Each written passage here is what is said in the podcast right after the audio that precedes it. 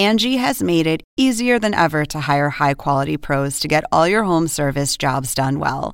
Just bring them your project online or with the Angie app, answer a few questions, and Angie will connect you with local pros who match your specific needs. Or book a service instantly at an upfront price. So join the millions of homeowners who use Angie to care for their homes and get your next home service job done well. Download the free Angie mobile app today or visit Angie.com. That's A N G I.com.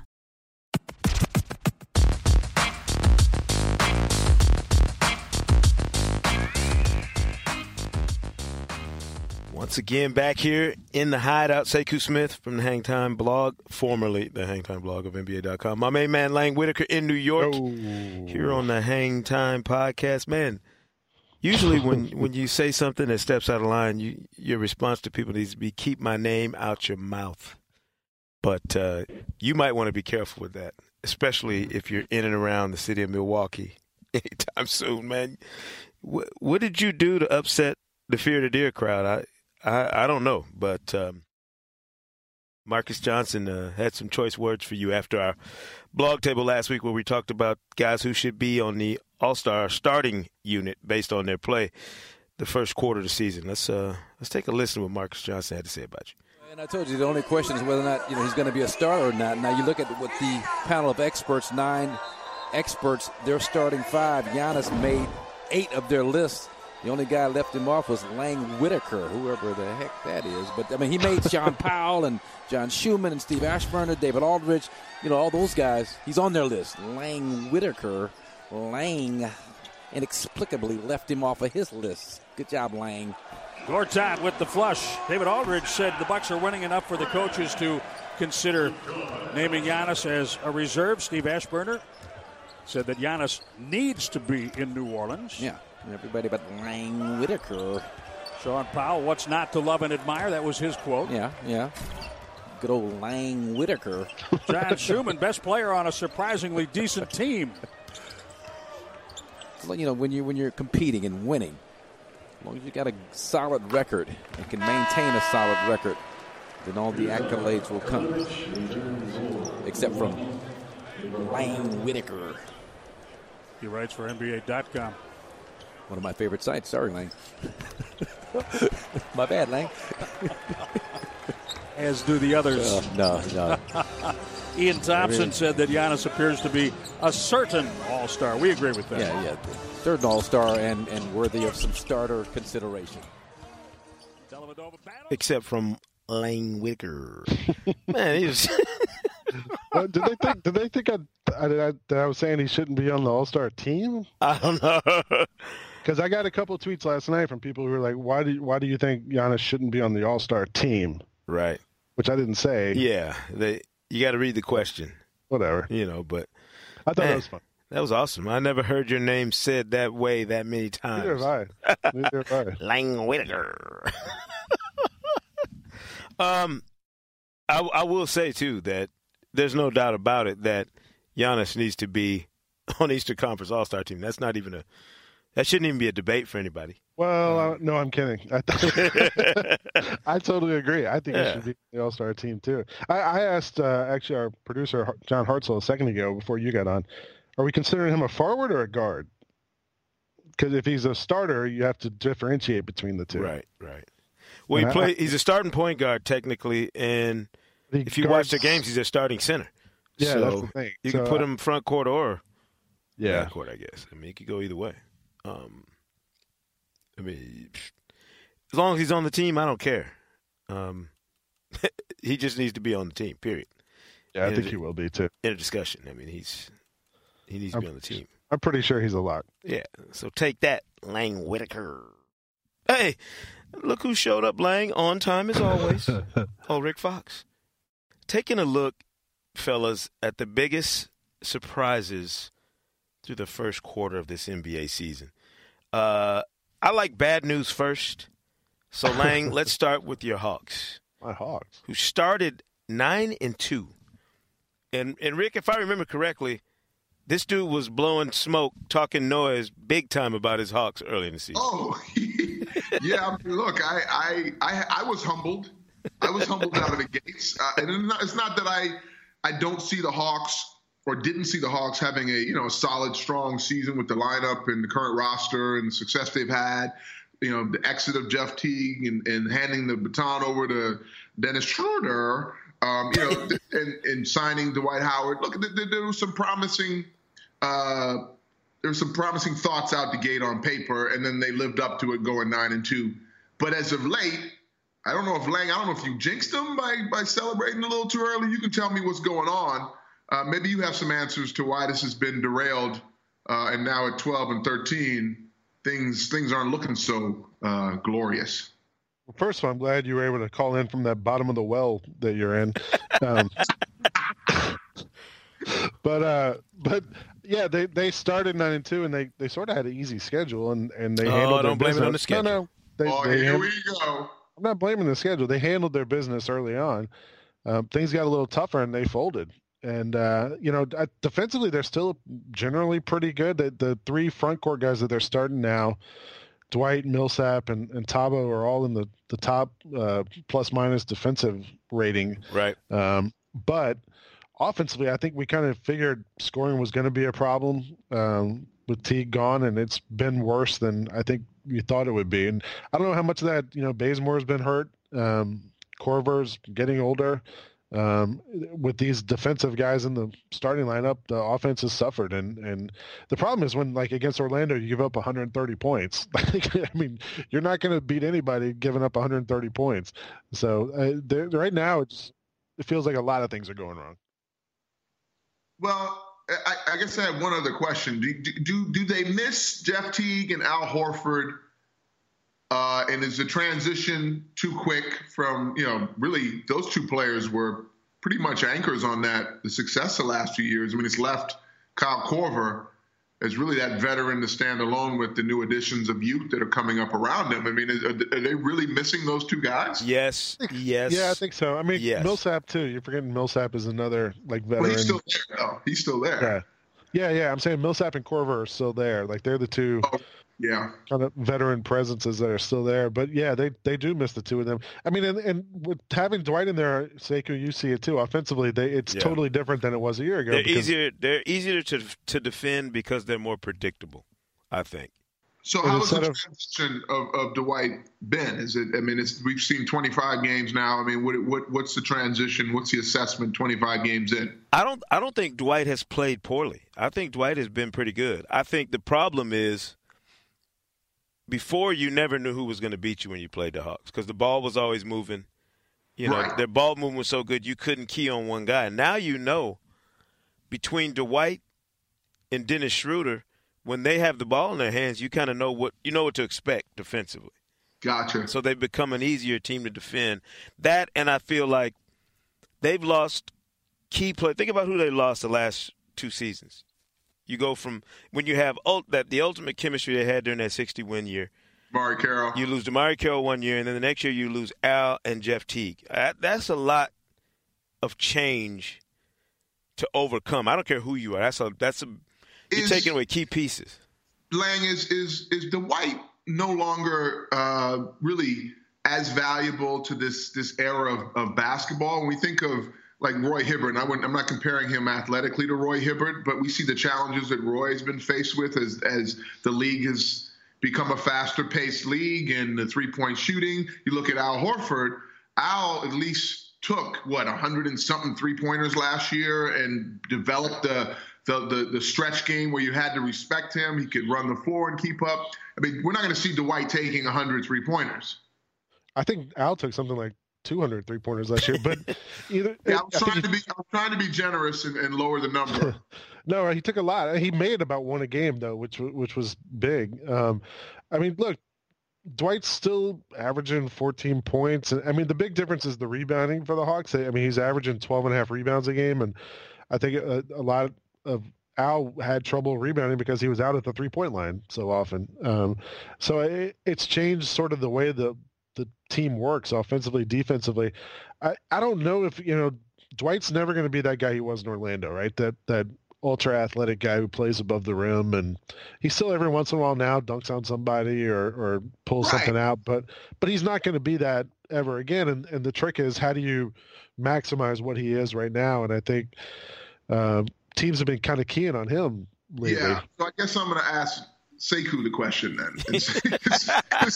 Sekou is is is Dwight Howard, as as Lang put it, unable to really play consistently athletically above the rim and be that dominating, you know, defensive player of the year and lead the league in rebounding. He's still respectable numbers, but is he a dinosaur as it as it as it pertains to the way the game is played today?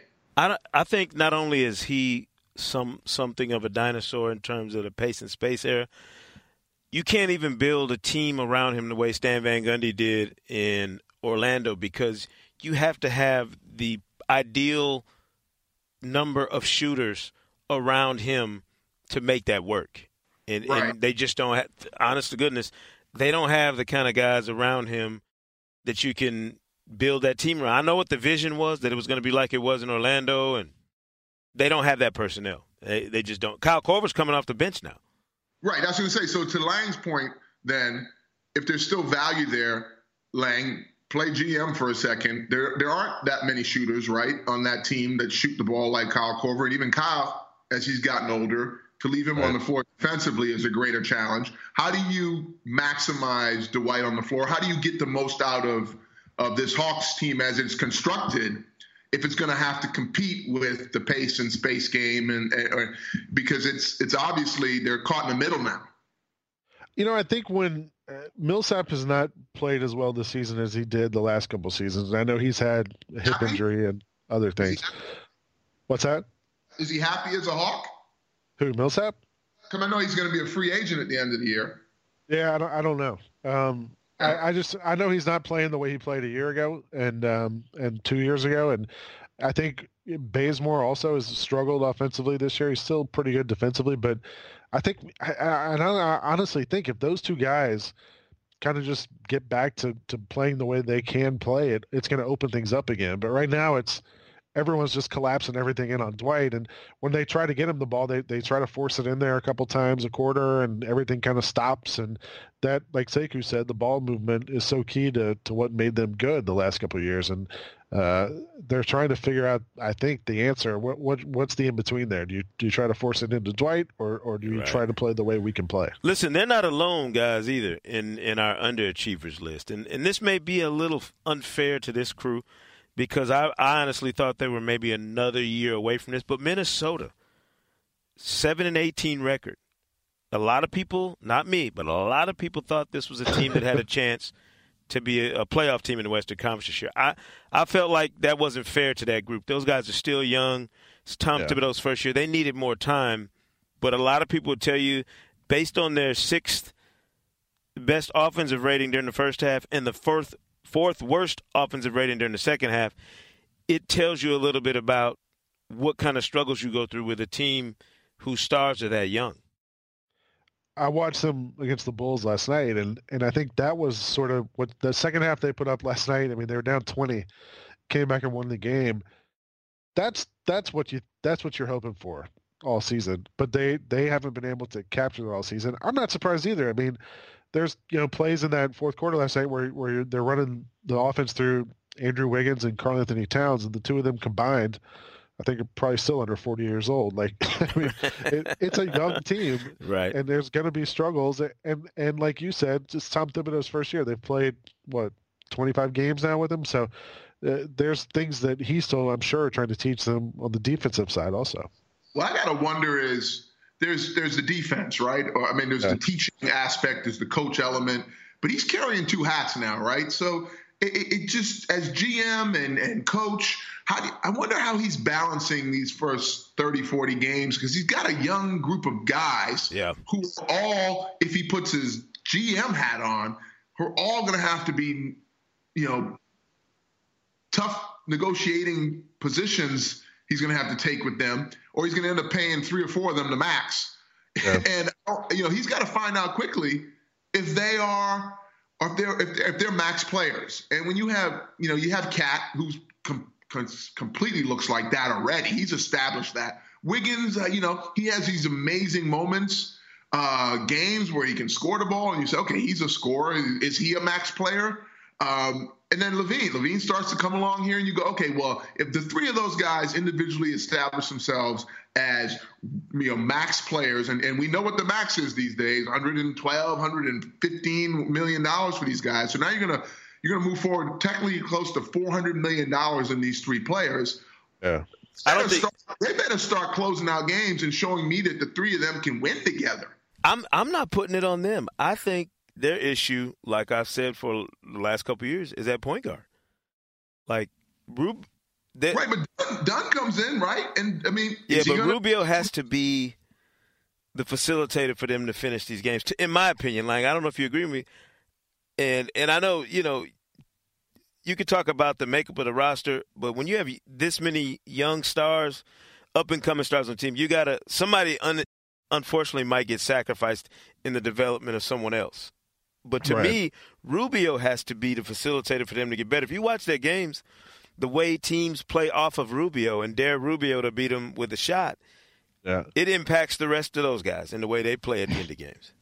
But I think you know, also I think Ricky's clearly better in the uh, right. transition game than he is in the half court. Yes. As we see, they're struggling in the second half of these games and closing out these games, and that's a lot of times when you get into the half court and they give yeah. it to Wiggins or they give it to Towns and they clear out and they try to run a play. It's and, yeah. Yeah, and, and they don't really just have it yet. So I, I think that's also just part of the bigger picture there of trying to figure that out. And, and for the record, Scott Layden is the GM in, in Minnesota, but Thibs is is the president of basketball operations and has final say on on what happens with the roster, which is very important. Rick, I think that you pointed out is he's he's got to wear those two hats, and and think about it, he's doing it. Stan Van Gundy's doing that in Detroit. I mean, you got these situations where there are young players that have to be developed, and I think it's interesting. Detroit is sending Stanley Johnson, um, you know, and and some of the younger guys back and forth to their D League team, working out some of the, the rough edges. Minnesota's not doing that. All their young guys are playing.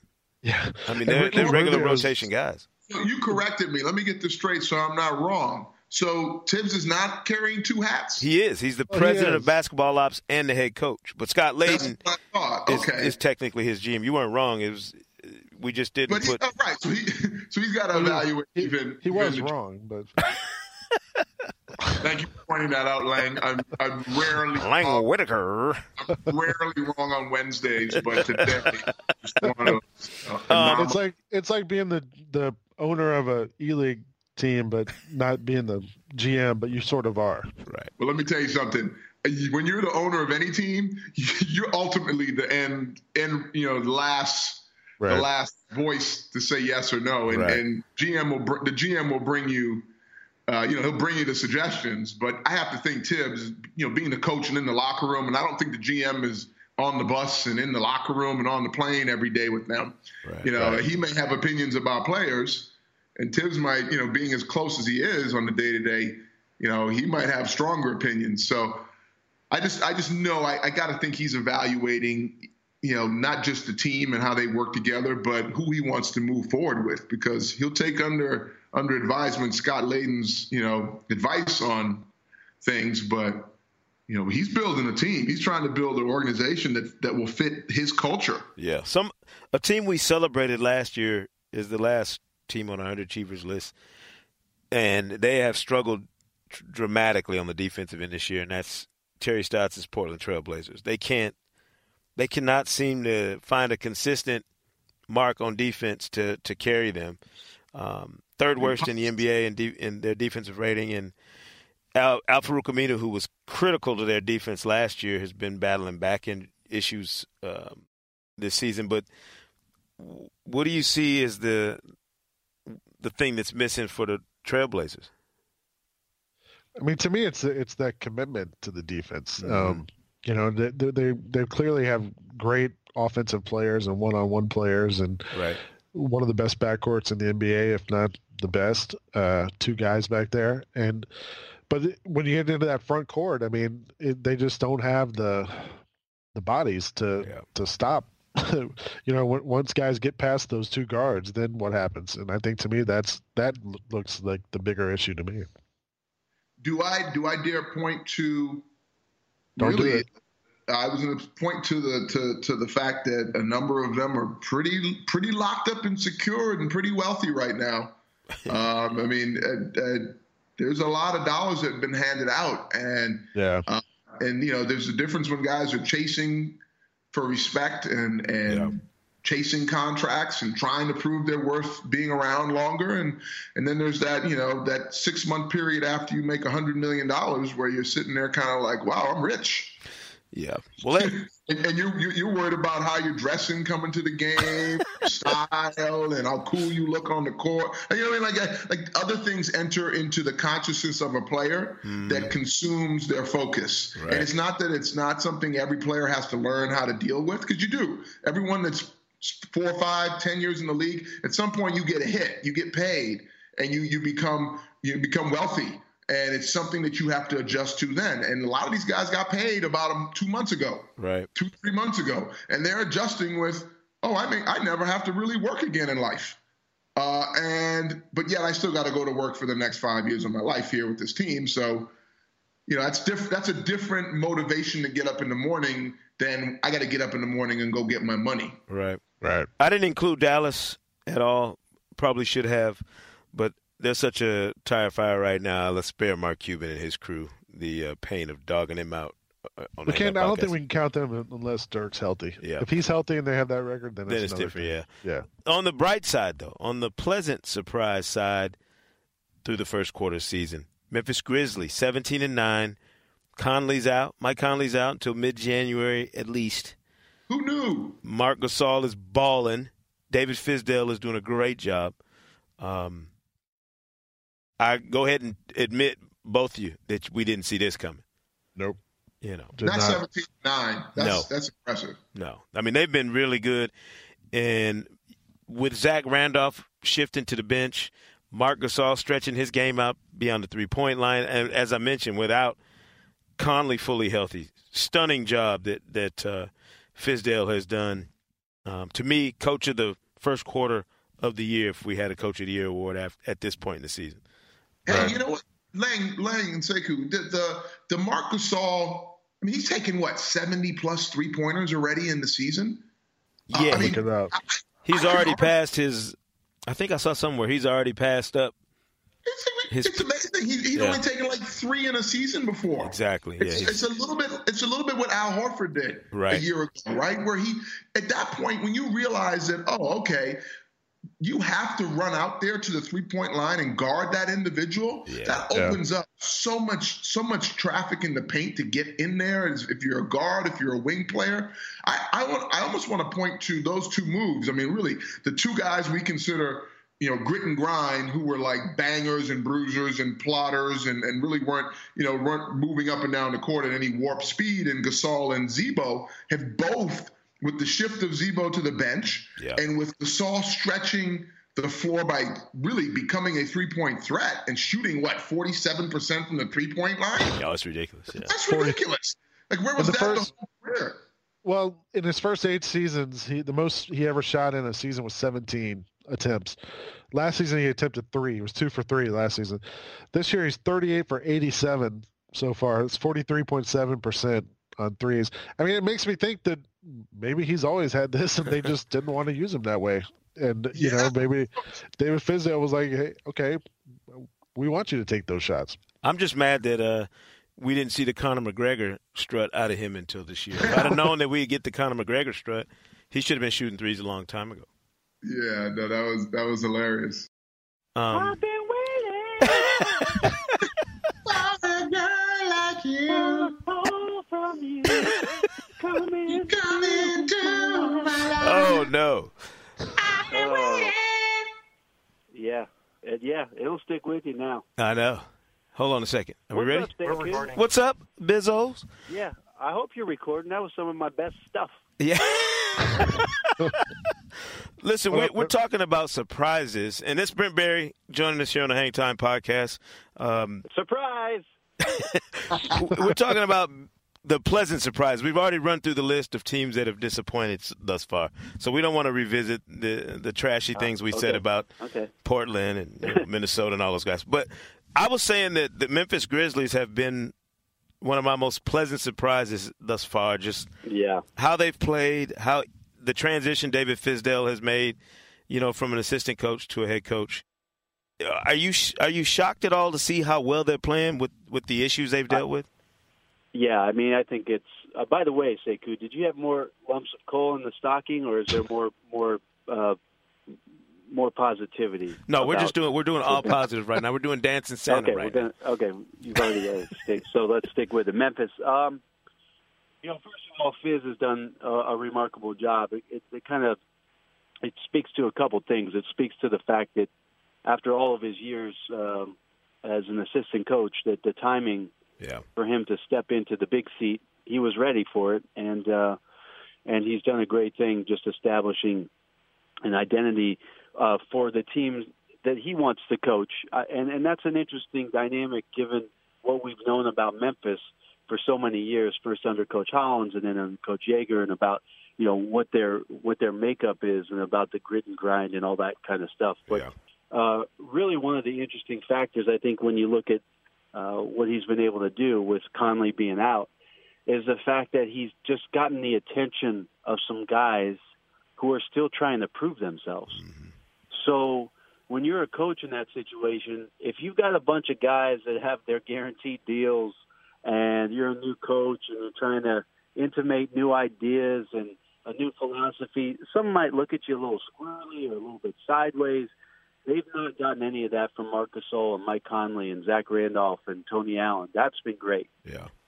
They've got no minutes from Parsons, who's who's supposed to be the guy um, that's supposed to take them into the next phase of what their offense is. Mm-hmm. But the other guys that have been playing, the JaMychal Greens and Right. uh, Baldwin and Harrison, these guys are trying to prove themselves. And so the only thing that they can do is do the right thing over and over. And I think that that's why they're- they've been doing the things that they've been doing. Bones Lang Whitaker here. What's up, Lane? Another team that we have on our list of. Uh, sorry. Man, these guys. Stick to your J jobs, boys. Oh my life. Especially you, Rick. Yeah, waiting. Rick, who sang that song? Someone in the 80s. Some Oh, let's keep it that way. Um, zing. another team we have on our list of like surprises is the Thunder, and I, you know, a lot of people wondered if they would make the playoffs. They're 15 and 10 right now, six in the West. I think Russell Westbrook is a cyborg from the future that was created to be incredible at basketball and also have an interest in fashion. Um, what do you John think Connor. about the way the Thunder have played thus far? get to the chopper. Um, I think that uh, I, you know I'm still I'm surprised. I'm pleasantly surprised. Russell is a show. I mean, people are going to see OKC to watch Yeah. Russell be Russell, and I think that's it's a great thing for the league. Certainly, how he's how he's taken on the leadership and uh, and the accountability for everybody else has been great. And I think Billy Donovan deserves a lot of credit too for um, for the way that he has approached this season, and the way he continues to speak about Russell. But that team still, to me, is going to be a question mark as the season moves forward. I mean, if there's significant injury to to anybody in their rotation, they're just not very deep. And of course, Right. if something happens to Russell, it's a nightmare scenario. So they've been refreshing. It's been great in the first quarter of the season. I, I just don't know. I mean, there's really this idea of sustainability with a lot of these teams. I just Yeah. don't know if what they can do is going to be sustainable enough uh, to, to be a playoff team. Maybe fringe, but uh, I'm a little skeptical. Hey, Brent, be, beyond uh, sustainable, what's been almost shocking, and I know we discussed this a little bit on air, what the Rockets have been able to do. I, I mean, the double down on the disregard, I wouldn't say the disregard, but the, the lack of focus maybe and attention to improving themselves defensively in the offseason. They just doubled down and they said, hey, more offense will be our defense. At 18 and 7, really James Harden uh, orchestrating and chasing Russell Westbrook in, in the triple double departments and an MVP chase. Uh, are you are you as surprised as the rest of us that the Rockets are, are off to the start they're having? Uh, I'm not completely shocked about it, just because um, the idea of what they're doing in in Houston, bringing in Coach D'Antoni, there's a lot of things I think that that Daryl Morey recognized last year in their struggles about the potential of what the team could be if guys like Sam Dekker and Harrell were going to be part of the rotation, and then the continued maturation process of what Capela could be if the, he was in these situations where it was going to be hard delivering the ball and he was just basically going to dunk on the roll and be an impact player on the inside defensively and then be that role guy on the offensive end. So I, I think behind the scenes, what Houston was assessing was, look, we make this coaching change and we turn it over to Mike D'Antoni and play a lot faster and bring in guys like Eric Gordon, who they've gotten way more out of in the first quarter of the season than they could ever have expected, and that's great for Eric. Um, and Ryan Anderson to shoot the ball and Ariza's wing defense and Beverley being able to be a you know a pit bull out there at the point guard position that they they felt like they could be in this this spot. And the other idea, Rick, is you know playing that fast during the regular season. The one thing that's tough is as an opponent to turn around and get ready for what the Rockets are. Like you play Memphis one night and you play Portland uh, on a Wednesday, Memphis on a Monday, Portland on a Wednesday, and your next game is to play the Rockets on a Thursday on a back-to-back. You're not ready for what that is. You're not ready to guard the three-point line. You're not ready to pour that many points on the board after the schedule is kind of dictated to you tempo and bad travel, and now you've got to go up against this juggernaut. Where Holmgren's going to create all these opportunities on a nightly basis. So I'm not completely shocked about it, um, but it is it is a pleasant surprise for for Coach D'Antoni and what Houston is doing, and to see James be the best assist maker in the game. I think that's a bit of a shocker that James is the number one assist guy in the league. That's fascinating. Yeah, I think it's a I think it's not only fascinating to see that evolution, Bones, but you look at, and we talk about this all the time about young players and their development and how they're going to come along. The Knicks would fit into that surprising category for me. Um, 14 and 11 record, tied for the third seed in the East, and really, they've been up and down based on the nights Porzingis can go out and play crazy and just get 30 and yeah. and exploit mismatches. Do you think that's a team that's capable of sustaining that for the season, that position? I, I don't, and uh, I don't. I don't really like to be pessimistic. You know me, Sekou. Um, but if you look at the Knicks' wins, look yeah. at who they've beaten. I mean, the, most of their wins are against teams that have really struggled. They're mm. below 500. They, they've not really been great against the elite teams. Now, right. you know, is that the ultimate measuring stick? Is that you got to beat Cleveland and you got to beat Golden State to be a good team? No, not not this year. Those are the elite of the elite, and there's some other good teams that you should be competitive with. But so far, the Knicks' record's a, a little bit inflated because of the strength of schedule, right. and um, you know, good for them. That builds some confidence for Jeff Hornacek and the ball club. But I don't know if there's sustainability in. Uh, and what they can do, and, and then question marks about really the health of the team as they move deep into the part of the season where you start to act up. You know, Derrick Rose and and what it is that Noah can bring them physically. Can they handle that? Because they're not the deepest team, in, deepest team in the league. Yeah, um, they've, they've they've gotten some good. Like Kyle Quinn's been better than I think a lot of people uh, suspected. Hernangomez is Hernangomez has been good. Kuz has been good. Yeah. I mean, that's that's been exciting, and that all comes, I think, Lang is part and parcel to to winning. Like everybody, there's a feel good about it, and uh, I love to see that because and even Sasha Vujacic has had good minutes for them. Yeah. Um, and that's awesome to see the Garden up and running. But if we're going to take the Knicks really seriously, there's got to be a lot more uh, consistency and improvement from what their starting unit is giving them versus those you know those tag minutes from the bench. I've got another surprise for you. Uh, Rick Fox has to leave us in just a moment here. well, well, hey, look, you know, I it's it's um, I have to go prepare for my weekends with Brent on Sundays and Mondays. It's rare that we we're seen in the same place for longer than thirty minutes, so um, you know, it's it's a little overkill. Uh, um, I do I do want to listen though to to Brent your your thoughts on DeMar DeRozan and and the Raptors, but just particularly you know his year as a whole and, and what he's doing out of the gates here. Are you going to take the answer off the air? Is that how that goes? I'll hang up and listen. yeah, I'll hang up. I'll, I'll, take your answer off the air. Thanks, long time listener. Um, First time caller. Yeah, the DeRozan thing has been fascinating, and, and obviously over the past ten days, it's it's gotten a lot more attention because of what Toronto has represented offensively, and uh, and their offensive rating versus what the Golden State Warriors are, and just how significantly different uh, they're they're doing things with with drives to the basket and uh, little little to no no ball movement on Toronto's side on some possessions and uh, a little bit slower pace. But uh, DeMar has been remarkable this year. They, they've uh, he just keeps getting put in these positions on a nightly basis where he has tremendous confidence that he can that he can put the ball in the basket or get to the free throw line at any time. And uh, with him and Kyle Lowry represent to that team means so much. But there's also this continuity thing going on with Toronto. It's been a few years that they've been together. DeMarre Carroll's na- DeMarre Carroll now a full year uh, and a half maybe two years now away from that injury where he's maybe going to find his form at some point 40 games into the season, and that can only help them. Their bench has been defined. Uh, Siakam is a young player that they put in and given reliable minutes to. So th- there's a lot of continuity things that's that's helping out both Lowry and DeRozan, and certainly the Raptors to be in the position to be the, the second best team in the Eastern Conference so far. Bones, it's a it's a big day Sunday in uh, in San Antonio when uh, Tim Duncan's number 21 jersey is going to be retired.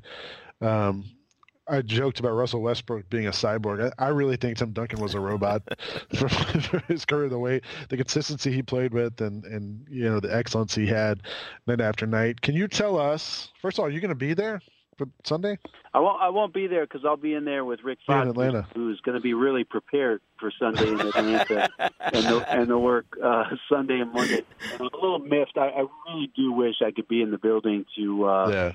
to just pay my respects to Tim, and, and he knows how I feel about him. I talked with him after he made his announcement last summer uh, while we were out in Vegas Summer League, and I actually was with RC the very next day and um, I just have such reverence for what Tim represents. He is he was the reason that uh, that I made the decision to go to San Antonio and continue my playing career and, and wanted to play alongside somebody like that. I wanted to be coached uh, by somebody like uh, Gregg Popovich. But there's so much reverence, and, and the one thing that I'll just bring up with you guys is is this: there are a lot of guys that retire that are great players in our league that after they retire, they like to talk about themselves incessantly, or they like like You to talk about the things that that they did over and over, and then uh, if it's not them saying it, they go to the their best buddies on the team and ask them to to say all those things.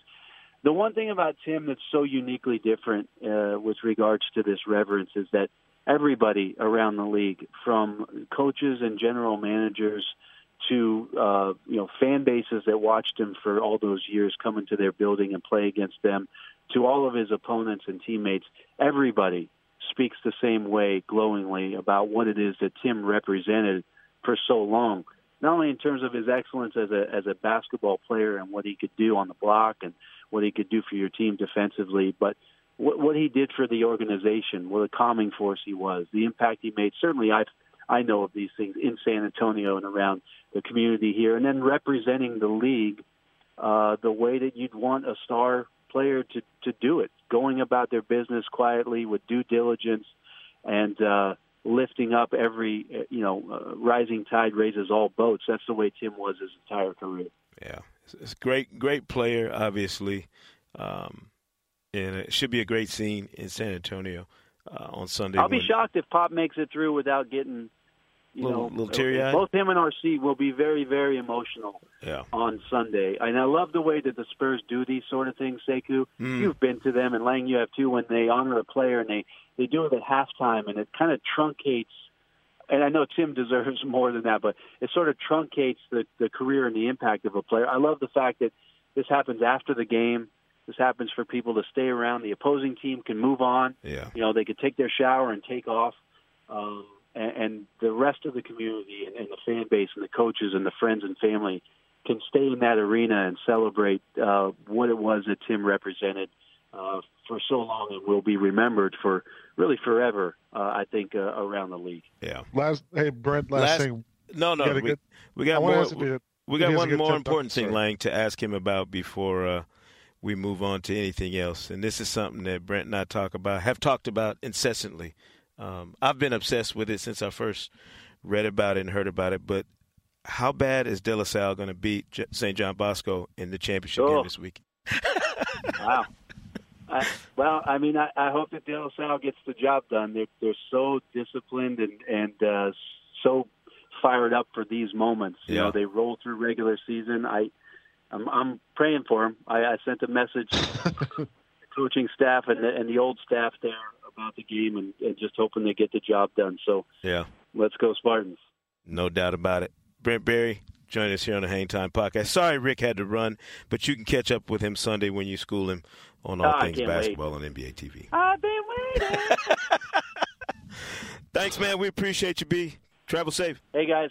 And if I don't talk to you before, have a wonderful Hanukkah holiday, Kwanzaa, Christmas, no New question. Year.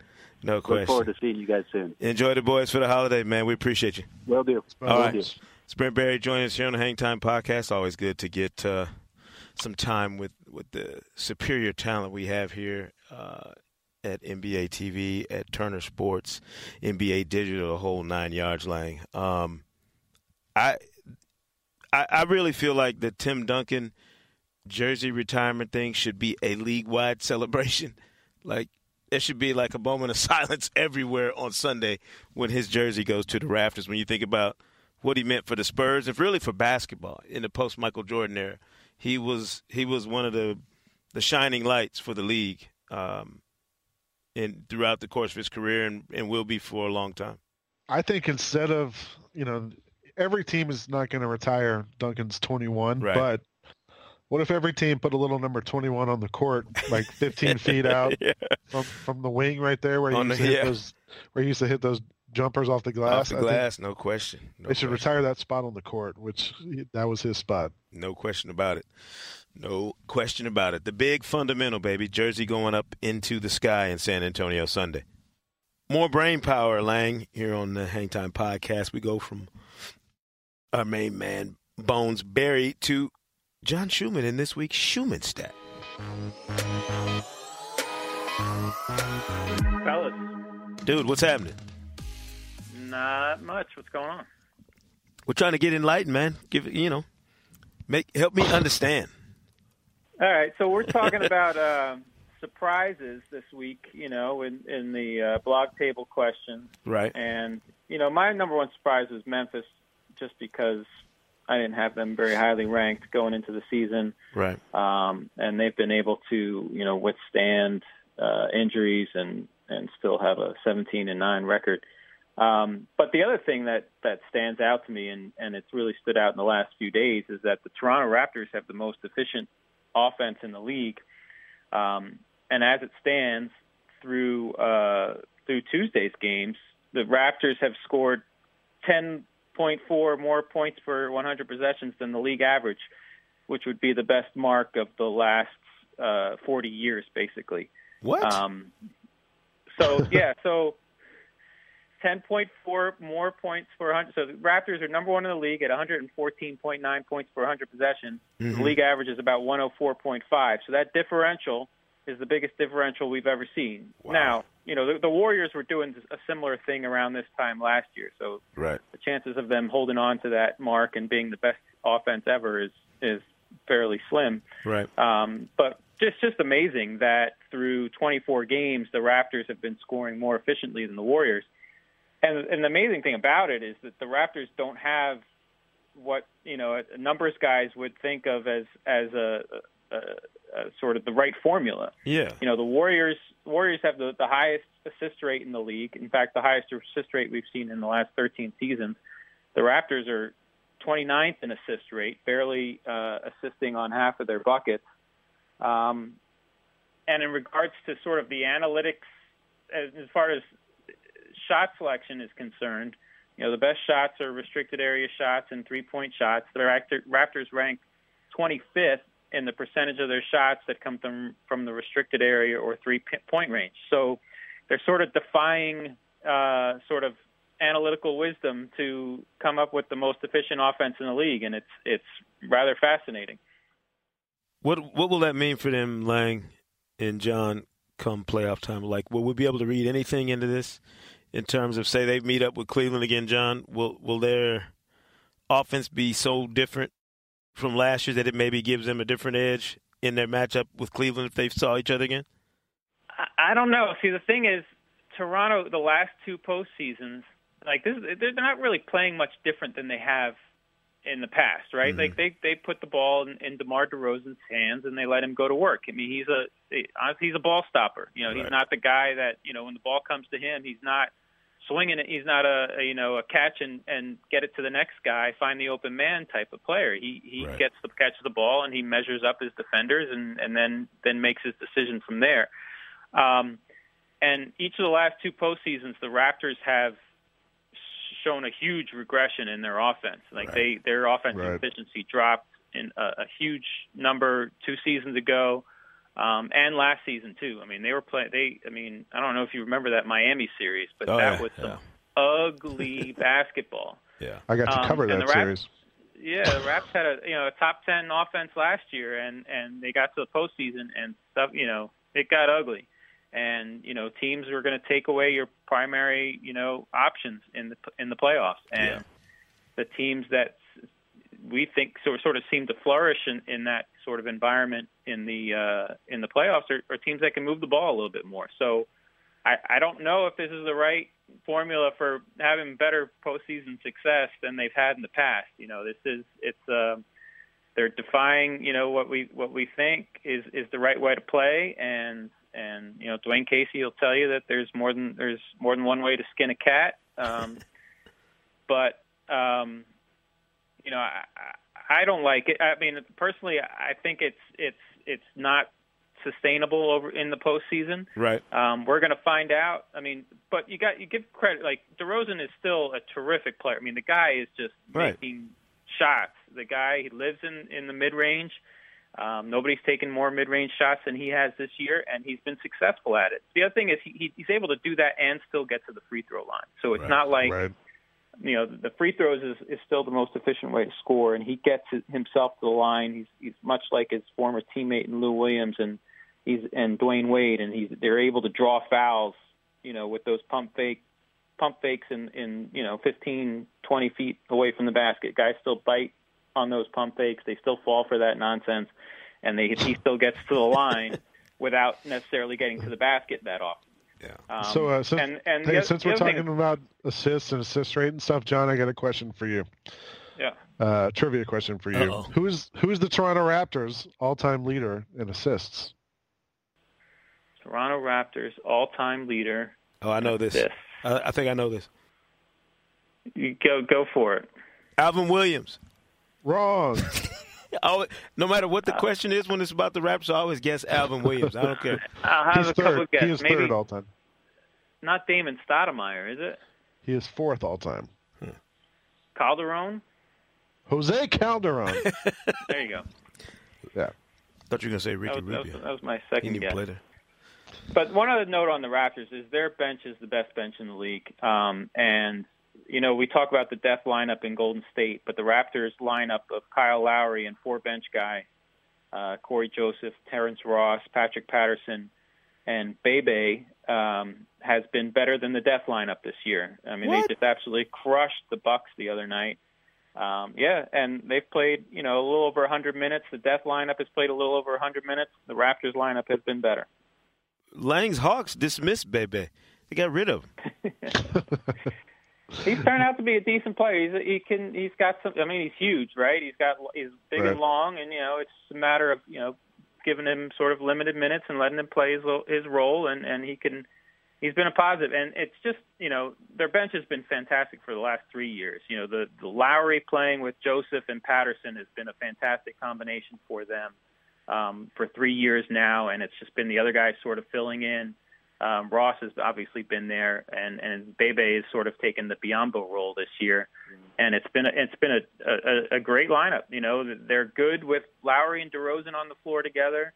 They're not so good with DeRozan on the floor with bench guys, and then second start of the second quarter, start of the fourth quarter, they put Lowry out on out there with four bench guys, and they are incredible. That's their that's their best um, best lineup. You know, so it's it's it's also amazing that DeRozan is is leading the team in scoring and is thought of as sort of a, a dark horse MVP candidate. But they're they're best when he's sitting in in those second and fourth quarters, and and and they go out there with with Lowry and. uh and the bench. But that's, and it's also credit to Dwane Casey. He staggers their minutes. You know, he always has either DeRozan or Lowry on the floor, um, and that allows them to be, you know, a, a better team over the course of the game. Right.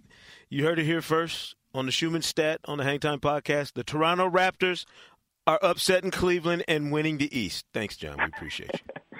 they are 0 3. Sorry, they're 0 3 against the Cavs. Let's just you know add that. We're gonna hang oh somebody. We're gonna hang somebody out there. We're gonna put it on you. They're 0 and 3 against the Cavs and 10 and 0 against the rest of the East. So you know, nice. there's a little bit of a line of delineation there. Yeah, appreciate it, Shu. Right, Happy holidays, yep. brother. Yep. Later. See you, man. John Schuhmann with the Schuhmann stat. Look, if we're gonna make some noise, like if we wanna want to stir it up, we'll just say that Schuhmann said on the podcast that yep. Toronto is upsetting Cleveland and coming out of the East.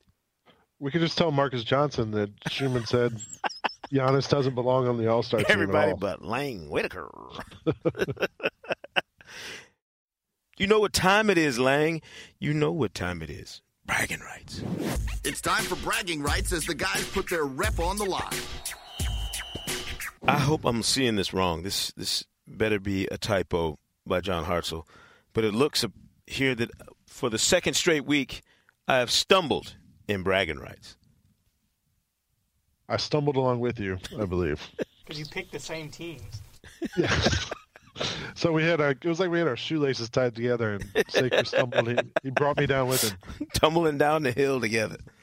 So yeah, uh, recap last week. No, let's not. Let's, let's just not. move on. Let's yeah. You, you never mind. Last one and two last week. Move on. Great job. So this week, going to do the Friday, Saturday, Sunday again. Friday, Hawks at Raptors. Uh, Raptors. Yeah. Sorry, Hawks. Okay. Saturday, we're going to go Pacers at Pistons. Man, that was at one point, Lang, in my life, that was the most important game on the schedule every time it popped up. Was, it used to be a knockdown, dragout affair in the Central Division. I don't know that it's that same game, but I'm going with Detroit. I like what I see from them right now. They've been they've been impressing me with the energy they've played with. I'm amazed you didn't take your Pacers. I, know that's your team. And... Not until David Bennett retires. I will not pick the Pacers until he retires. Well, I'm taking the Pistons in, in that one too. Okay, after two games, you guys again have picked the same teams, so just keep that in mind. Well, pick some pick game some games Sunday. that are even. Trying to keep trying to keep pace, baby. Uh, Sunday, Jazz at Grizzlies. Ooh, now that's a good game. Um, you know what? I'm gonna I'm gonna upset the order here. I, I like the Jazz. I like the Stifle Tower. He's been balling. I'm gonna go with uh, Gordon Hayward and the Utah Jazz.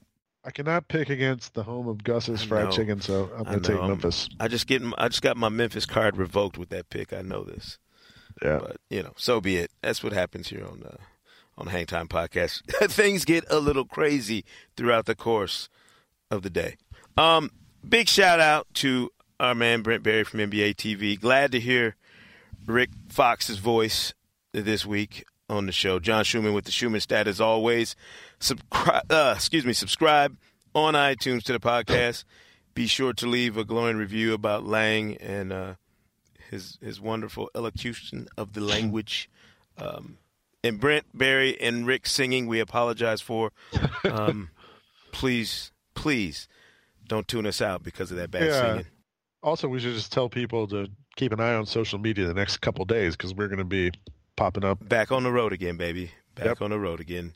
Sekou and Lang road trip sponsored by Marriott Rewards will be coming your way this weekend. Every Thursday, you can find a new episode of the Hang Time podcast. We'll see you next week, right here. Later.